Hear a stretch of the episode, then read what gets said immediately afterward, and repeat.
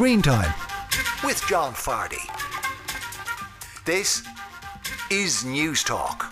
Hello and welcome to Screen Time. I'm John Fardy and this is News Talk's TV and movie show. This week on the show, I talked to director Ross Killeen about his amazing new Damien Dempsey documentary, Love Yourself Today, about the healing power of music. Mark Ryle gets to grips with Marvel's latest offering, Eternals. Plus, actress Simone Kirby on her favourite movie and her new RTE drama Hidden Assets. Plus, your chance to win The Suicide Squad on DVD. I'm open on Twitter, John underscore Fardy, or you can email me, screentime at newstalk.com. This show is available as a podcast every Friday at 5 pm on newstalk.com or the Newstalk app powered by Go Loud, and it's on the radio every Saturday at 6 pm right here on Newstalk. Good weekend to you all. Hope you're doing well. Nothing strange with me. Let's get down to it. You're familiar with Napoleon? He said, I am driven towards an end that I do not know. As I reach it, as I shall become unnecessary, an atom shall suffice to shatter me. Until then, all forces of humankind can do nothing to stop me. As a man who knew exactly who he was, and most importantly, he knew that his time would come to an end. Yes, now that is, is it the unmistakable voice? Maybe you weren't sure who that was, but that was Idris Elba talking about Napoleon and doing so rather frighteningly. That is a clip from a new movie called The Harder They Fall, which landed on Netflix this week. And it's a Western. And I suppose the unusual motif of it is that it's all African Americans, it's all black people being Westerners in it, as in cowboys and cowgirls as well, because you've got Regina King, you've got Idris Elba, Jonathan Majors. And what it is, it's about two rival gangs, as is often the case in Westerns. And it's Jonathan Majors heading up one. And as a kid, a guy came to his house, a pretty na- naughty cowboy came to his house and killed both his parents and left him with a mark on his face. And this has stayed with him all his life in his gun-slinging career. And he comes face to face with that same man, with the head of the other rival gang, played by Idris Elba, who's actually not that not in it that much. He's kind of like almost like the jaw shark. But when he does show up, it's spine tingling. It's a really good western. Now, a lot of talk has been about the fact that it's it's based on real African Americans, although the, it's fictionalized. You know, African Americans have been written out of that western story, and that's worthy and it's of note. But at the same time, this is just a really good straight ahead western. I found Idris Elba is brilliant as this scary villain in it, and there's some great fight scenes in it, some gunslinging, but it also has a real modern kind of take on it. It looks a bit like Tarantino at times. It was a really enjoyable Western. The Harder They Fall, now available on Netflix. You should check it out, my friends. We have a competition for you again this week to celebrate their home release of The Suicide Squad on the 5th of November. We have five copies of the DVD to give away. Now, The Suicide Squad was in cinemas, oh, about two months ago, I think, or there or thereabouts. Our own Mark Ryle gave it four stars. I probably don't need to give it any higher praise than that, but it's supervillains Harley Quinn, Bloodsport, Peacemaker, and a collection of, well, nutty cons at Belle Reve Prison join the super secret, super shady Task Force X as they're dropped off on a remote, enemy infused island of Corto Maltese. And it stars Margot Robbie, Idris Elba. There's a huge cast in it John Cena, Joel Kinnaman. As I say, Mark Ryle gave it four stars, so, you know. Put that on the poster. We have copies, five copies of the DVD to give away. Simply text the word squad I won't get you to text the word suicide. That could be weird. So text the word squad followed by your name to 53106 or you can email us screentime at newstalk.com and the wonderful Anne Marie Kane will pick a winner. And now we turn to the week's big new releases, and chief among them is Marvel's latest offering, Eternals. We'll also be looking at the new Paul Schrader movie, The Card Counter. And I'm delighted to be joined by our resident critic, Mark Ryle. Mark, how are you? I'm great, John. How are you? Good. Someone tweeted me oh, during oh the week saying, Let, us just move on. saying, I was on Pat Kenny last week, and they said, okay. Why do you ask Pat how he is every week? It's pointless. and I just thought, well, I don't think it is. I'm fond of the man. I want to know he's all right. Now I know he's not going to get into. Well, actually, you know, I had a bad night last night, dark night of the soul. But still, I think it's a nice thing to say. So I'm It- glad you're well. It's basic decency. Yeah, even on radio, you have to have basic Yeah. decency. Yeah. Okay, so listen, talking of basic decency, uh, Marvel, their, their their latest movie, which I haven't seen. Now, I was Right. I was meant to, and I was actually the nice people at Disney offered me a interview with Barry Keoghan, one of my favorite Irish actors who's in it, and it was my fault I wasn't able to go, so that didn't happen. But anyway, you have been to Eternals, Marvel's latest offering, which is in cinemas from uh, this Friday. What's going on, and what did you make of it? That's a good question, and I will try and explain. Um, so the Eternals are a football team-sized bunch of immortal superhumans that were created at the dawn of civilization by another bunch of immortals called the Celestials. Are you with me so far? Big time, Celestials and Eternals. And Eternals, yeah. Very And good. The the Eternals, they've got a single solitary duty, and it is to, and I'm quoting directly here, eradicate the deviants. Now, okay.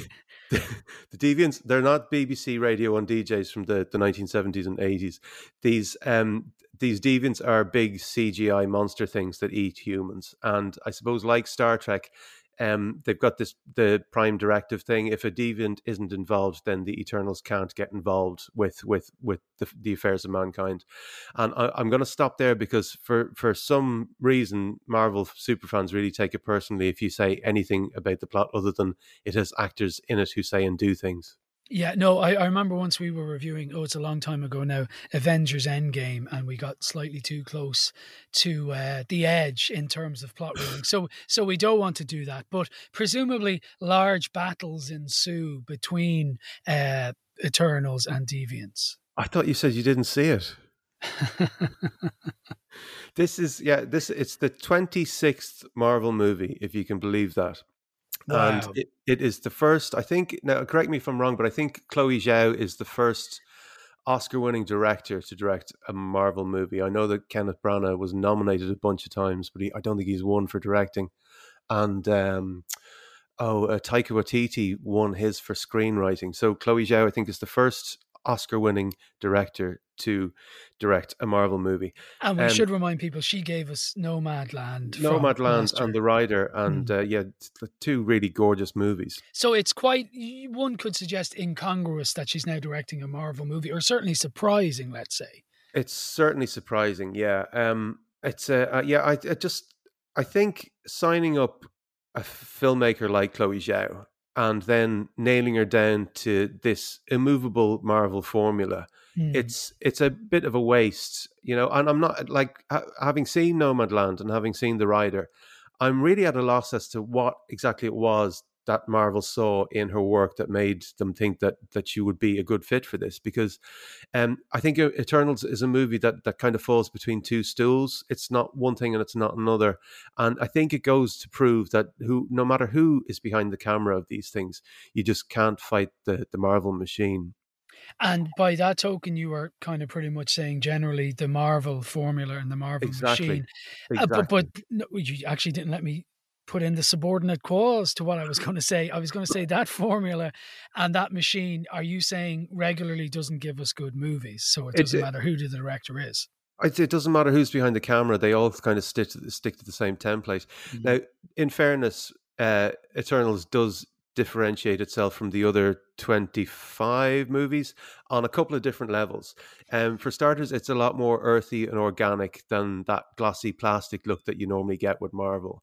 Um, and there's a lot more natural landscapes with natural light um, instead of soundstage green screen backdrops.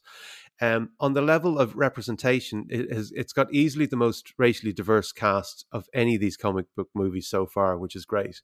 And it is also the first, I think, with an openly gay character that that that can't be glossed over as, uh, well, you know, maybe they're just really good friends. Yeah. Um, and there is also uh, the the first, I think, blink and you'll miss it sex scene. Um, although it does look like uh, it's from a per- perfume commercial, so there's a there's a couple of things that that Marvel haven't done before. In Right. fairness, And I want to point out to listeners that Mark isn't one of those people who just immediately hears Marvel and says it's going to be terrible. I mean, I- we we both enjoyed Black Widow to a certain extent, the most We recent do. Marvel we, we see. So you went to this with an open mind.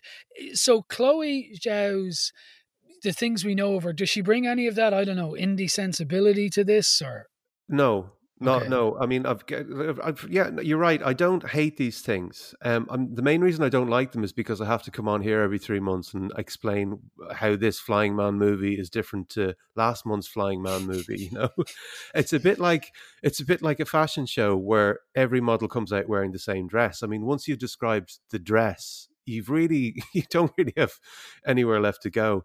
Um, yeah, I, I've given out a lot about Marvel's inability to pull off a decent final act, Mm. and at a certain point, Eternals does fall back into and yet another demonstration of of one weightless CGI thing throwing another weightless CGI thing around the screen without any sense of physics or gravity. But to be fair, the final act in Eternals it, it takes place on a on a beach in daylight, um, as opposed to outer space or some wacky alternative dimension. Um, and you know, at this point, anything different is a welcome change. yeah, Um, there's a, the, the I just want to talk about the the humor, which is which was very odd. There's a lot of jokes in this, but none of them land really at all, and it's quite cringy. I don't think I laughed once, um, which is it's not a crime because it's not supposed to be a comedy. But usually, the humor in these things, you know, such as it is, it, it's usually a lot sharper than it is in in in this one. Yeah. Now you've got all sorts of people. In Angelina Go Jolie, ahead, yeah, yeah, yeah, yeah. Richard Maid, Richard Madden, who people know from The Bodyguard, our own Barry Keoghan, uh, Salma Hayek's in it as well. Uh, Keep Like, going. are, yeah, I know it goes on and on. Uh, who else should I mention? I'm trying to think. Gemma Chan. Uh, is there anyone I'm forgetting?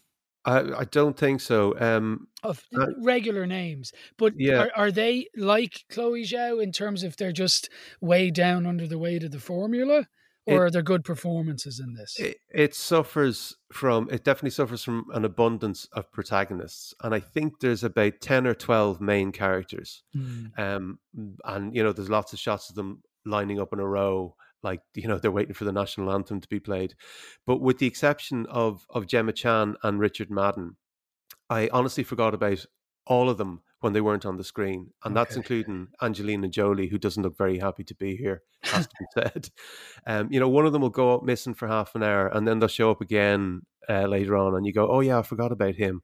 And um, it's it's so there's too many there's too many characters, and also the the big problem with this is as much as it tries to convey how high the stakes are, um, the the second the secondary bad guy monster things are just rubbish.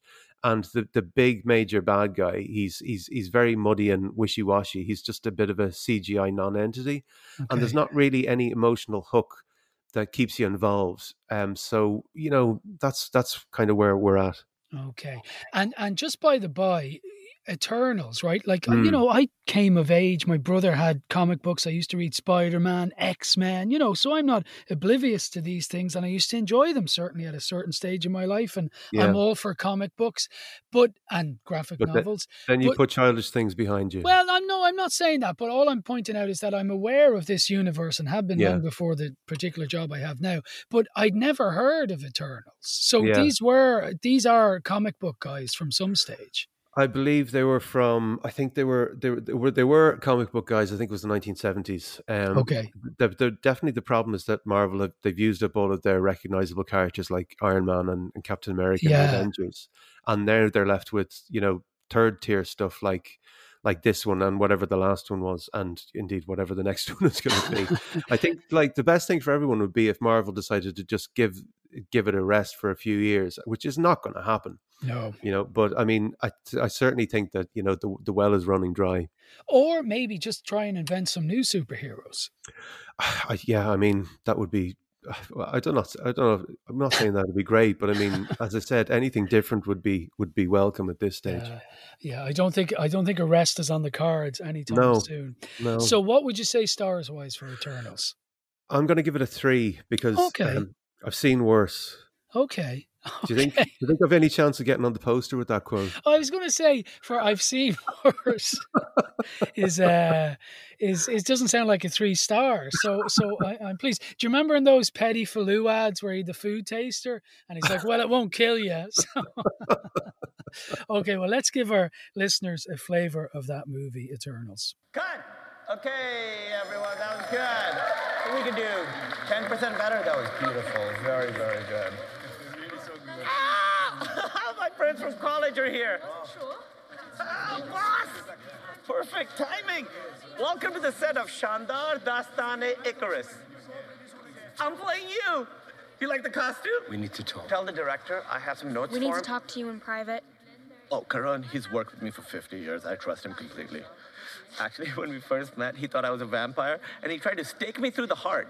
I've apologized so many times. Not quite enough times. Very close, though. I'll let you know. Oh, I have to get ready for the next scene. Come to my tent. We'll talk there. You guys are gonna love the next scene. I come in on a wire because you know I can't fly. Wait, are we getting back together? We need to talk.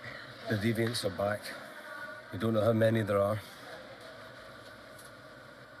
You need to come with us. Yeah, that's a clip from Eternals, which Mark wasn't wild about, but he did give it a three. It's on general release. It's in all cinemas because it is a big blockbuster from the Marvel house. So, something very different is the new movie from writer and director Paul Schrader, The Card Counter, which I have seen. Mark, tell our listeners what happens in this movie up to a certain point, of course. Okay, well, in the card counter, um, Oscar Isaac, he's a minor league uh, professional gambler called William Tell, probably not his real name, um, who makes a living on the casino circuit playing blackjack and poker. Um, he usually wins, but he never wins big enough to attract the attention of the casino pit boss. And in a former life, uh, William was a, a torturer in Baghdad's Abu Ghraib prison. And he taught himself how to count cards during the eight years that he spent in prison following his conviction.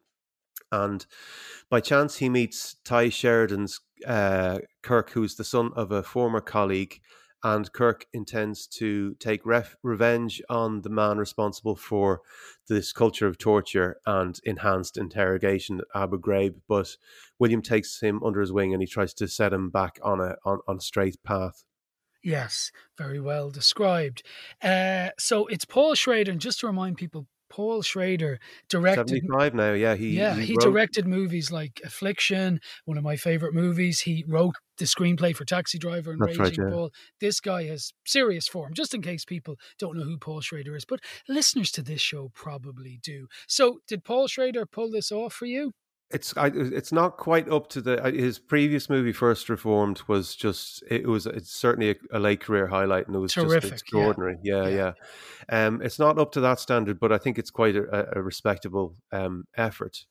Um for me I- we talked very very briefly about this um and we kind of had similar views. Um it has two things going from the start and this is going to sound weird but I think it's got a, a fantastic opening credits. Um, it remind kind of reminded me of the the the Saul Bass Hitchcock stuff. But the second thing it has going for it, um, it's got a great setup. Um, when we're introduced to Oscar Isaac's character, um, he's checking into this nondescript motel, and then he opens up a suitcase and he, he proceeds to wrap every piece of furniture in the room in fabric and twine Mm. like uh, it was uh, was it uh, Christ, Christo and uh, Jeanne-Claude were the, the that those artists who used to do similar things to to buildings, um, but it, it's a really compelling setup. So for me, a lot of the hard work was done early, and I was fascinated to see where it was going to go from there. Yeah. And are you? Uh, am I sensing you didn't like where it went then? Kind of. I mean, it's it's odd. Uh, there is a couple of let's call them uh, story leapfrogs where you know developments happen that don't that, that feel quite jarring and you don't think that there is much reason or or you know behind it Mm. um it seems quite unlikely that that oscar isaac's character would have any interest whatsoever in stepping into the father figure role for for tye sheridan. And there's also a romantic angle with uh, tiffany haddish uh, that doesn't quite seem credible either. But like i said i think it did enough early on to to keep me on board Mm. You see, I'm with you to a certain point, and we did discuss it briefly, but my view changed on it slightly in that I do think there's two particular things that happen that are slightly implausible. But I thought the weight of Oscar Isaac's performance as this kind of loner who's possibly trying to find a new life, but there ultimately may be some deceit at play in his own hand, I thought was really good. And someone getting over the scars of having been a torturer and getting out of prison and all that stuff. I thought his performance was great. And oddly enough, and you know, he's probably damned by this all his life, Paul Schrader, but I did actually think of Travis Bickle from Taxi Driver a few He's- times. He's a huge fan of the of the the uh, the diary entry voiceover. Yeah. the Yeah. disturbed diary entry. Yeah, and maybe I don't know that that kind of cold male who's trying, who's at odds with the world. I, you know, Schrader does that really well, whether he's writing it or directing it. And Martin Scorsese, Martin Scorsese produced this as well. We should say. So even though there was a couple of plot points that were just a bit what is that's slightly not believable, I stayed with it, and it, it's the litmus test for me. I've said it to you many times, but I I find days afterwards a few bits of it have popped into my head again. I also really like the casinos. I might have said this before about a different movie, but I was in Vegas and they it's the strangest place the Vegas casinos or any of those American c- casinos because it's like there's ops, oxygen pumped in and you don't know what time it is. It could be 3 in the morning or 3 in the afternoon and I thought that cold weirdness of Mm. casinos was captured really well because that's a big part of the movie when he's playing this blackjack and uh, poker games and and all that stuff. So on the whole, it kind of did it for me, you know. Yeah, it, it it it kind of feels like a movie from a different era. Yes, Yeah. I, that's another thing. I, I felt like a movie from like the late eighties or something, Yeah, and I the- even expected that trailer guy to come in. He's lost gambling on cards or something like that, you know. But I kind of like that, so Yeah, I was all right with that, you know. I liked it as well. I don't. I, I- I don't think you can be taken too seriously if you if you, one of your characters is called the kid in in twenty twenty one. You know that's something that should be. That's something that's consigned to the past. The the problem I as you say it there was his relationship with the kid was just Yeah. a bit far fetched is the wrong word unbelievable implausible something like that Yeah, yeah. Because he, he uh, I, it has to like Isaac is is incredible in it. yeah he's brilliant he's absolutely brilliant He's he's just got this laser guided focus, and he, he's not playing your typical traumatized ex soldier. He's he's incredibly controlled and, and precise throughout. Yeah And um, as I said, I don't think I don't think he blinked once during the whole movie. yeah I know you get dry eyes looking at him you do, yeah. so listen what would you say stars wise for the card counter which is in cinemas from this Friday as well Um, I'm going to give it a three and a half. Yeah, that's exactly what I'm going to give it as well. Now, Yeah. it's funny, by the sounds of things, though, only half a star between that and the Eternals. Eternals seems a bit strange, but hey, I didn't see Eternals, so you know. I'm not sure how how, uh, how much any of these these scores mean at the end of the day. They matter there a huge amount. Yeah. Okay, so that's three and a half. I mean, I, I'm not a million miles away from a four, but I, I'll keep it at a three and a half for the card counter, which is in cinemas this Friday, as is Eternals, which we gave, well, which Mark gave a three. Thank you for that, Mark. Thanks, John. Talk to you again. Up next, the great new Damien Dempsey documentary, Love Yourself Today. Now you're listening to Screen Time News Talks TV and movie show. Now, another new release this week that I really want to tell you about is Love Yourself Today, which is, I suppose, part documentary and part concert film with Damien Dempsey at its centre and three of his fans. Now, every Christmas, you may know, Damien Dempsey does gigs in Vicar Street and they've become kind of legendary, a, gig you have to see. And this movie captures a bit of that, but it also captures three fans in particular Nadia, Packy, and Jonathan. And what Damien means to them, and we see their lives. They're struggling, or certainly in the past have struggled with, I suppose, coping with life, with addiction, and various things like that. We also see Damien in his day to day business of songwriting and discussing his own trials and tribulations, and indeed his inspirations. It is a wonderful movie. It looks beautiful. Uh, I was blown away by it, and I'm delighted to say its director, Ross Killeen, joins me now. Hi, Ross. Hiya, John. How are you? I'm very well, and I meant what I said about the movie. It's not just that you're on the line, but what I, I'm sure you've tired discussing this, but just give me quickly, how did it come about? Were you a Damo fan and you thought the world needs to see this and see him in concert, or what was your way into it? Uh, truth be told, John, I, I wasn't actually um, a hardcore Damo fan initially. Um, I was aware of Damo. I uh, knew the songs and I'd listened to the recorded songs and stuff like that, and uh, you know liked what I heard, but I hadn't you know uh, really got into them in a in a serious way uh, until I was kind of going through a bit of a tough time myself. My mother was very sick, and um, a friend of mine said to me, "Oh, you should go and see Damo. You know, you'll you'll feel better um, if you go and see a Damo gig." So I went along one Christmas uh, with my wife, and she was pregnant,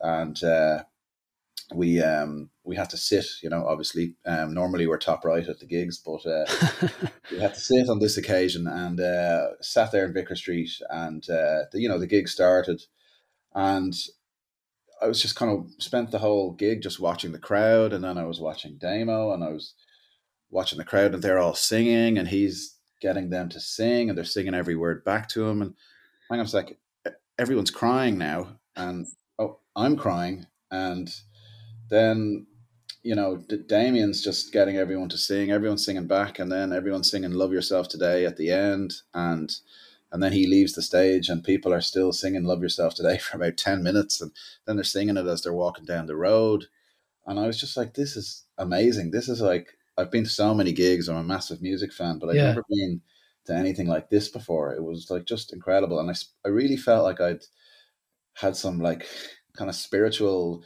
experience. I'd been cleansed in some way. Hmm. I, I, walked out of Vicar Street that night just feeling amazing, you know.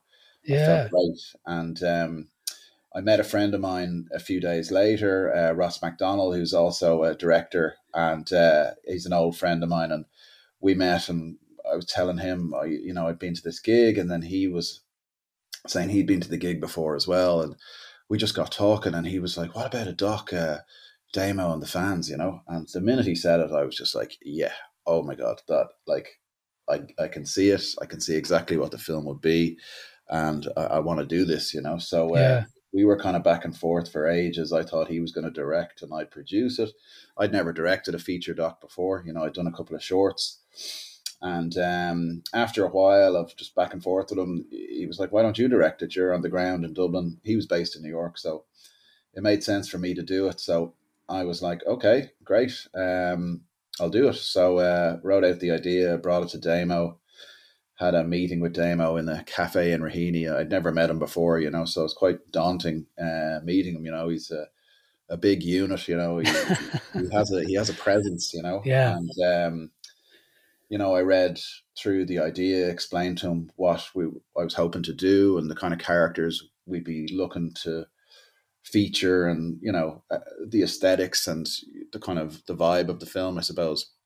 He didn't say a whole lot. He kind of just you know took it all in and then at the end he just kind of looked at me and said that's deadly you know?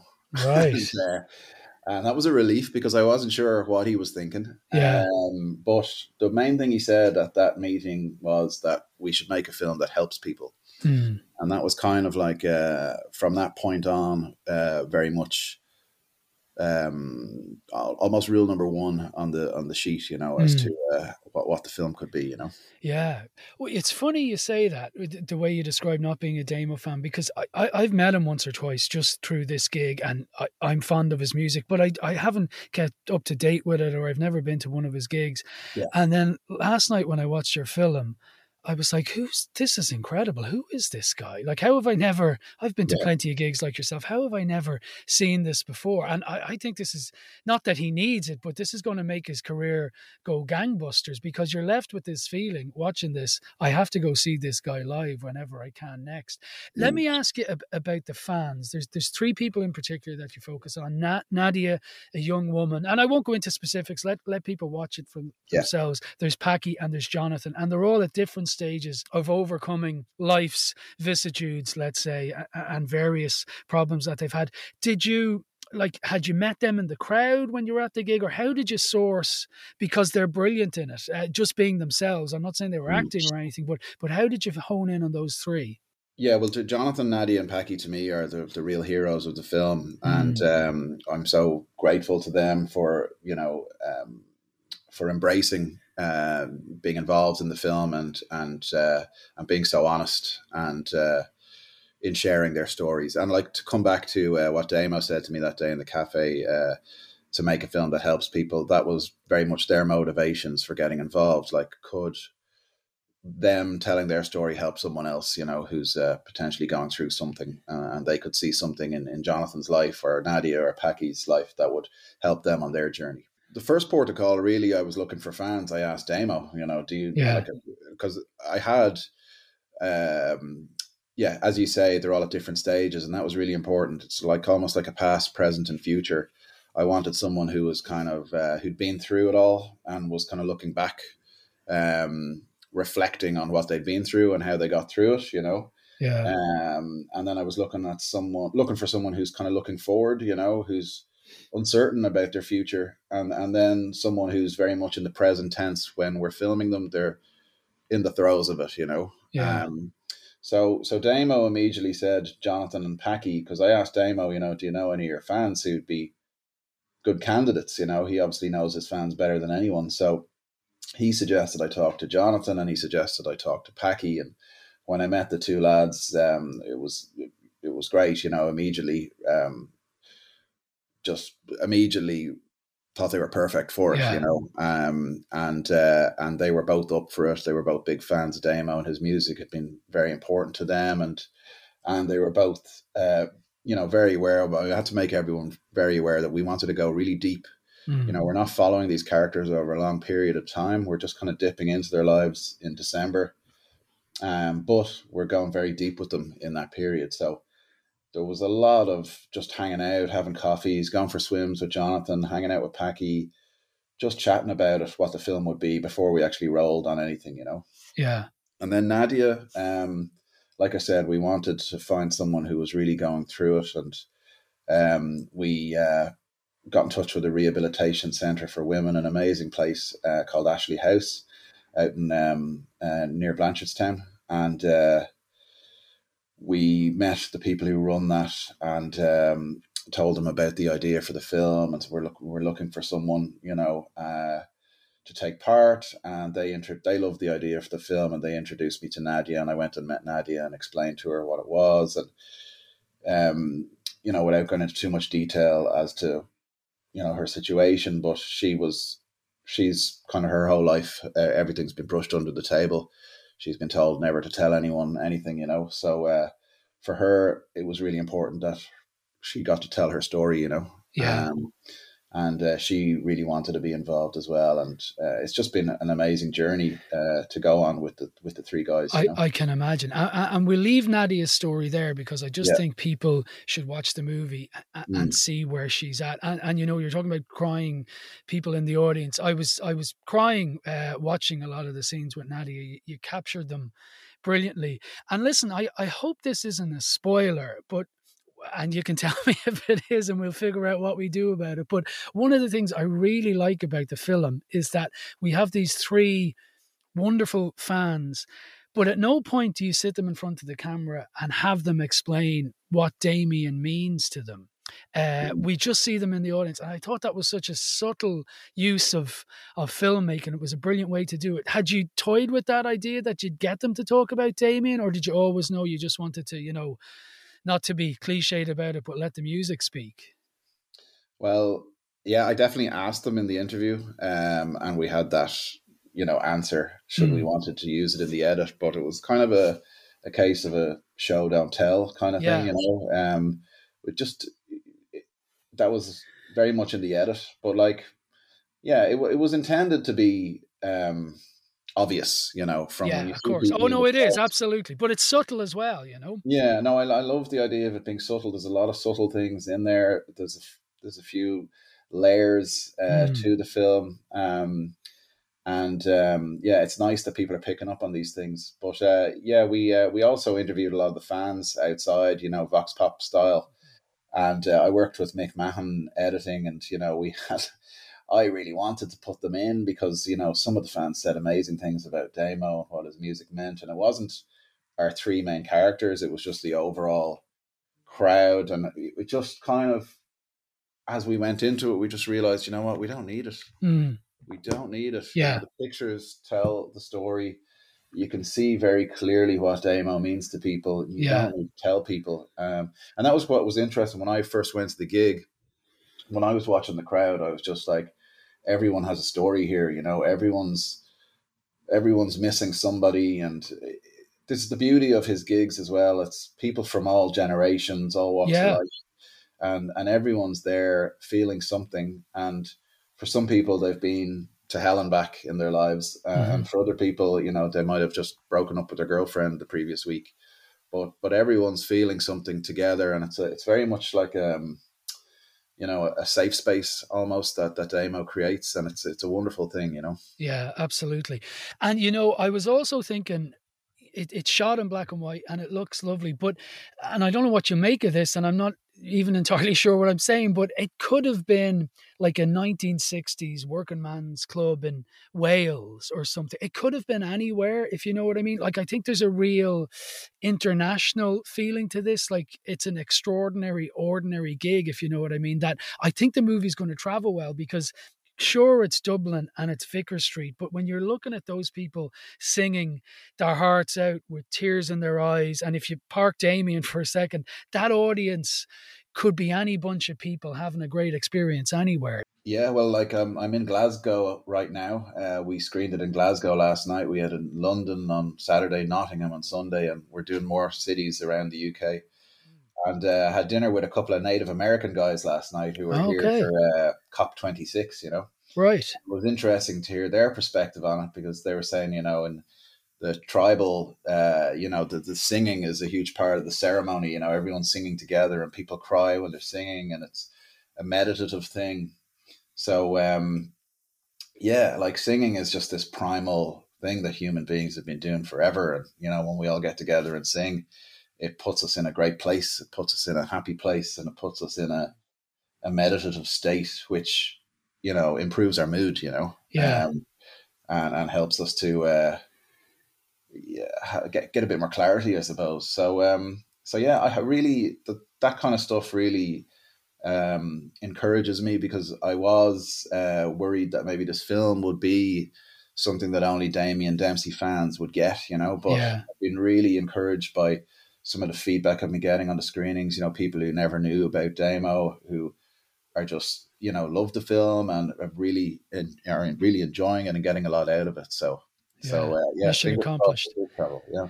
Listen, finally, then, uh, it's again another obvious question, but when you show Damien the final cut, what was his reaction? Yeah, well, that was great. That was a great day. Um, Damo came over to the edit suite and just the two of us, and kind of the height of COVID as well. So we we were masked up in the opposite corners of the room. You know? um, Right. I was kind of, I was glancing over to see how he was reacting, you know, because you're always very worried, you know, that he might not like it or he might, you know, want to change loads of things. But the only change Damo had was you have to put a shot of my other brother in. Because we had a shot of one of the brothers, but not the second brother. So that was literally the only change Damo made. Um, so he absolutely loved it, and uh, he shed a few tears like everyone else. And Yeah. um, it's just been lovely. And then all the cast came in, and, and Jonathan, Nadia, and Packy each watched it individually with me, you know. And and again, you know, everyone everyone fully embraced it. No one had any worries or changes or anything like that. So it's just been a lovely process, buy-in from all the relevant people from the beginning, and it's just been a yeah, just a, a great experience to to make it. You know. Great. Well, look, I hope an audience will buy into it now because I watch a lot of music docs for this gig and, and my own edification and pleasure, and I've never seen anything like this. It's a wonderful piece of cinema. It really is, and a documentary, and as I say, a part concert video. It's Love Yourself Today. It's in cinemas from the 5th of November. Please go and see it in the cinema. Its director was just been talking to me there, Ross Killeen. Ross, the very best of luck with it. Thanks so much, John. Really appreciate it. In this legendary room full of soul and sweet empathy, welcome to the sing song of the century. I always wanted to make people high without drinking drugs, you know? Make people forget whatever's going on in their lives. Greetings, my friends. How are you? Believe me, I've been at a place in my life where I never thought it was possible to even have a date clean. all the mayhem, the ducking, the diving. I've lost so many friends. I've been in so many close altercations with things, and I think, how am I still here? You know. There's so much trauma out there, you know. Music can help and heal this trauma.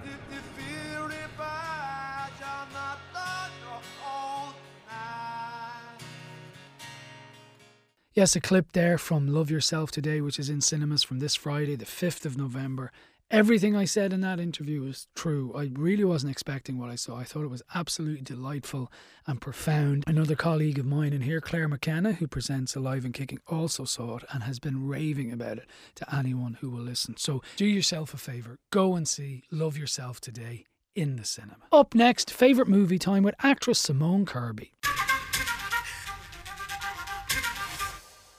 Now you're listening to Screen Time, Newstalk's TV and movie show. It's that stage of the week where we talk to someone about their favourite movie. Simone Kirby is one of Ireland's busiest actors of the last decade, appearing in everything from Jimmy's Hall to Peaky Blinders to His Dark Materials on BBC, the uh, TV show based on the great Philip Pullman novels. And this Sunday on RTE, she can be seen in its new drama Hidden Assets, where she plays a blinged up woman who gets caught up in the murky goings on of the diamond trade in Antwerp. But as I say, she's here ostensibly to chat about her favourite movie. Hello, Simone. How are you?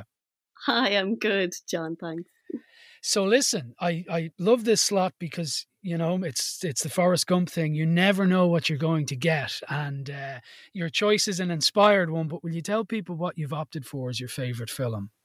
I have chosen the ET. Oh wow!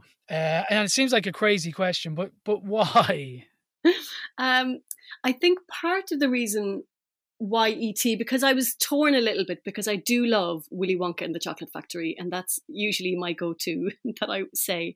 Yeah. But when I really, really thought about it and how I, you know, would watch a movie over and over again, it would always be ET. If it if it's on the TV, I get sucked right back into it, and I think part of the reason is it was the very first film I ever saw in the cinema. Oh wow! Um, I must have been around four years old, and it was. Um, I remember really clearly being outside my school, um, and my mum was taking me that weekend. And in Ennis at the time, there was one cinema screen, and you could only see films of the weekends. And I hadn't gotten there the first weekend that it was shown. And I remember standing outside the school, and some of the kids were doing the like ET phone home and all that stuff, and I was standing there blocking my ears and closing my eyes because I didn't want to know anything about it. And if anybody knows me, anybody who knows me will say, I'm exactly the same now. If people talk about a movie that I haven't seen, or like Squid Games, people were talking about recently at a dinner table, I had to block my ears and close my eyes because I don't want to know anything before I see a movie or a TV show. Um, yeah and the whole experience of going to the movies for the first time and being in the cinema and i remember sitting in the back row and and how scary the opening of the film is and how sort of how blown away I was at the experience of being there. And I think that's really stuck with me. Yeah, it's a lovely story. And in terms of the story itself, you know, it's it, it's uh, people know it. We don't need to go through the plot or anything. But you know, I, I found out subsequently that in a way it had a lot to do with Spielberg's childhood and how he saw himself as an outsider and all that. So does the story still work for you now as an adult? Completely and i think like it has everything. It has the beginning is still quite scary. I mean not, mm. not that i'm genuinely scared but he's made it very very creepy. Those first images of et he's not cute in those first you know when he's yeah. rolling through the grass. It is quite creepy and when et when, when elliot comes out and and the ball comes out of the shed like it's just done so well and then it's really cute and sweet. And then and then at the end it still makes me bawl. Like I, I, watched it with my kid a couple of years ago. He must have been around six at the time. And i was bawling and he wasn't. So obviously it just works for me.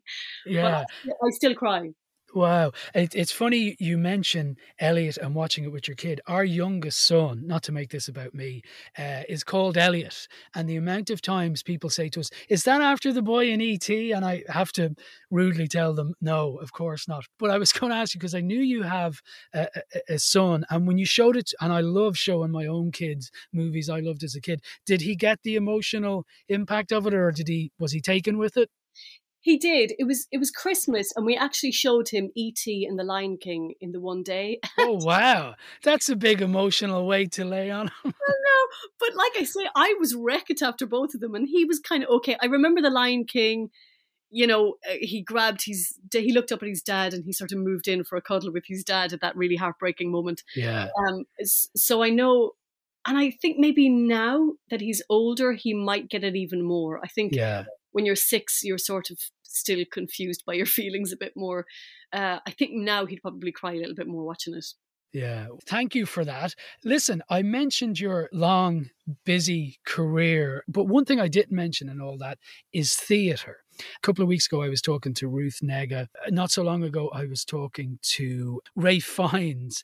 And all these actors I talked to, they always swear by theatre, particularly as they become even more famous, that it's almost like it grounds them and it's a it's an armor for what other chaos might come on a movie set or, or, or, or, a TV set. And I have a feeling you might be quite similar that theatre, you know, even though it might be mentioned in terms of what you do as much as, say, BBC shows or whatever, or movies, that you swear by it as well. It's a very important part of what you do yeah i i learned everything and made all my mistakes in theater the great thing about mm. theater is you can be you can be bad one night and then the following night go look at i'm i'm, I'm not making those mistakes again you know you can you fail and get up and fail and get up uh, yeah. you know and and and you fail in front of people there's no you know if you if you're bad on screen they can edit together a performance i mean there's so many really famous films where you can tell a performance has been stitched together in the edit room and you can't do that on theater like the audience are right there they'll see you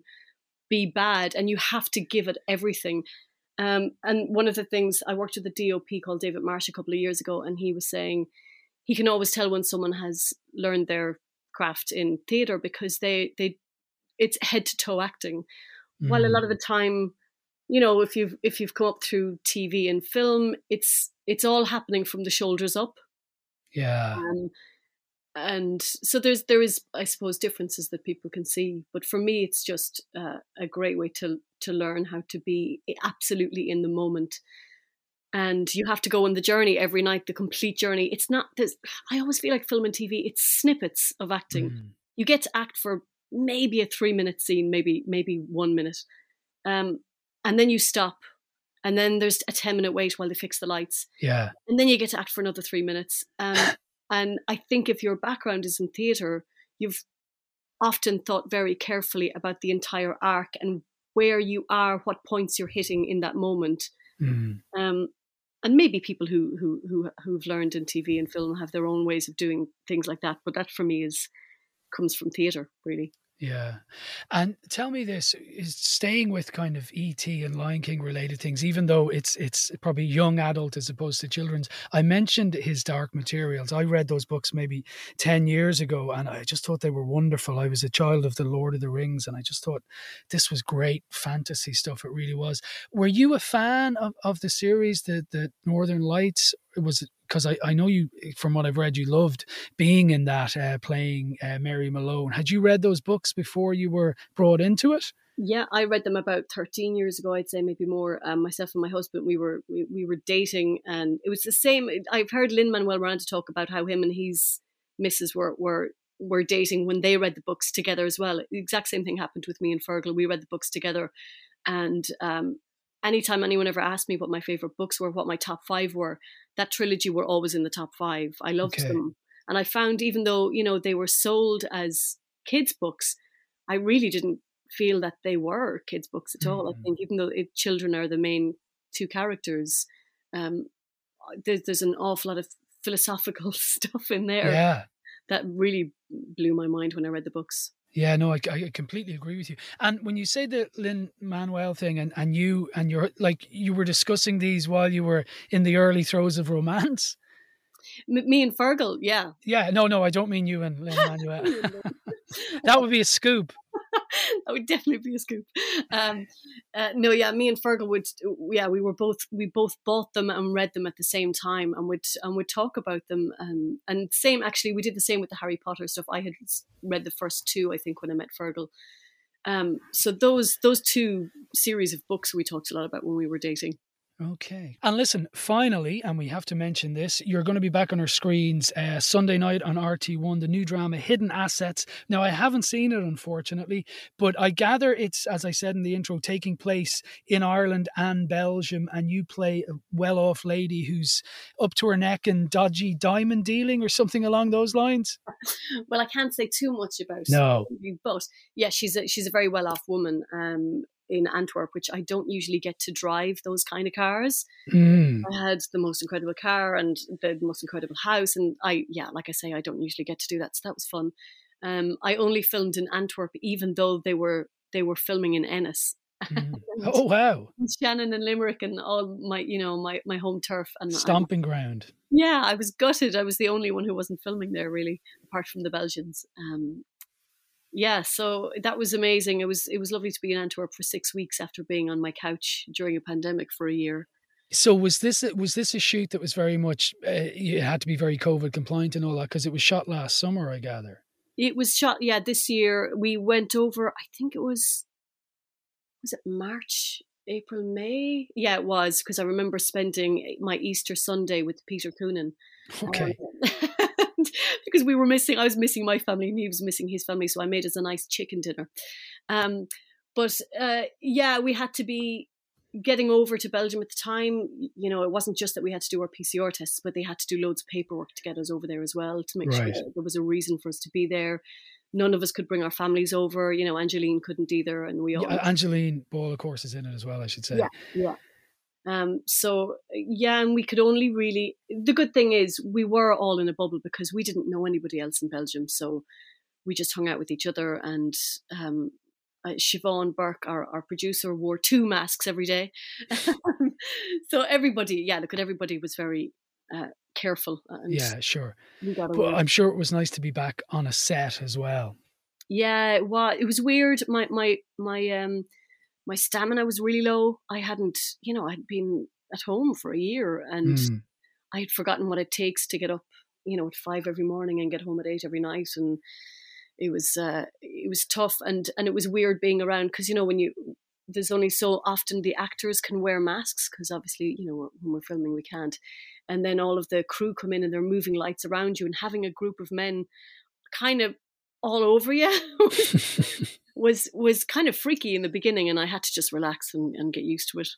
Mm. Hidden Assets is on RT1 this Sunday night. Uh, Chicken Dinners in Antwerp. That might be, you know, could be a possible name for your memoir whenever you get around to that. Her favorite movie is E.T. It was wonderfully described. Simone Kirby, thank you very much. Thank you. E.T., can you say that? Can you say E.T.? E.T. E.T. Eaty, eaty, eaty. Be good. Be good. I taught him that too.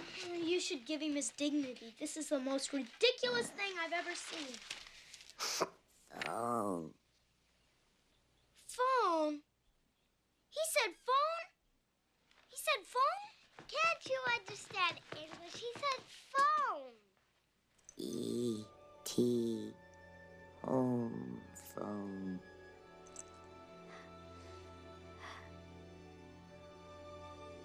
E.T. phone home. E.T. there. That needs no explanation whatsoever, really, does it? That was the favourite movie choice of the lovely Simone Kirby, who was chatting to me about her favourite movie and also her new TV show on RTE this Sunday, Hidden Assets. That is it for this week. My thanks to Anne Marie Kane, who helped out on the show. If you want to get in touch with me at any stage during the week, please feel free to tweet me, John underscore Fardy. You can email us, screentime at newstalk.com. This show is available as a podcast every Friday at 5 pm on newstalk.com or the Newstalk app powered by Go Loud, and it's on the radio radio every Saturday at 6 pm here on Newstalk. Have a good week, and I'll talk to you all next week.